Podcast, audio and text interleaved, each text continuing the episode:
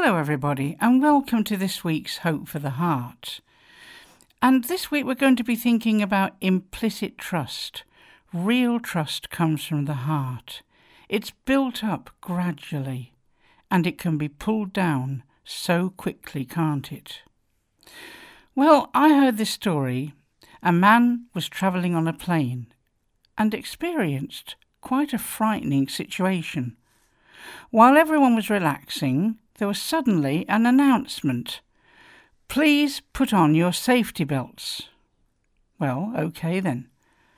But then another announcement came. We will not be serving drinks at this time due to turbulent conditions. So people began to wonder how bad would it be? Then a third announcement came. We are sorry, but we will not be serving meals at this time due to strong winds and turbulence. Just after that, the plane lurched violently, rose up, and then dropped down very steeply. People started to cry out. Alarm was written over nearly everyone's face. Some screamed and some started to pray. But there was one little girl who seemed oblivious to anything being wrong. She was totally relaxed. Worry and anxiety were just not part of her world at all. She was reading a book, crossing and uncrossing her legs, closing her eyes sometimes like she was thinking and then starting to read again, with no concern whatsoever in her demeanour.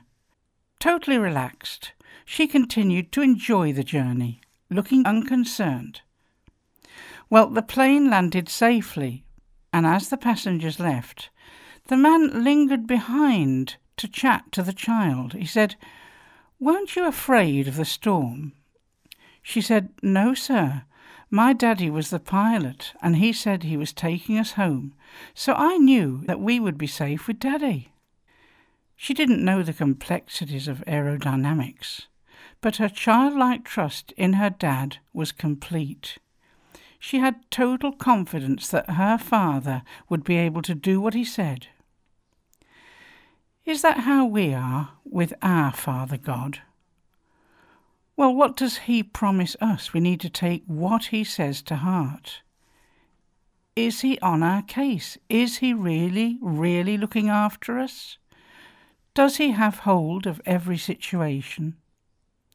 Psalm 91 reminds us that God sends angels with special orders to protect us wherever we go, defending us from all harm.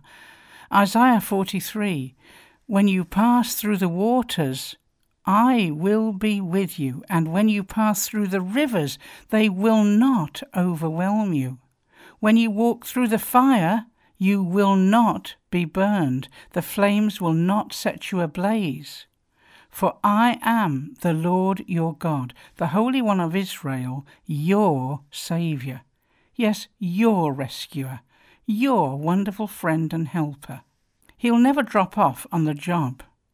I've lived with Tracy now for a long time, and I trust her because I've come to know that as we walk through life together, she is trustworthy, she's loyal, and most of all, a loving and caring friend. Well, she's human, but she does all she can to bless me. Think then, how much more will our Daddy, our God, give us all that we need? Let's pray. Thank you, Lord, that your words are true, not just some of them, but all of them.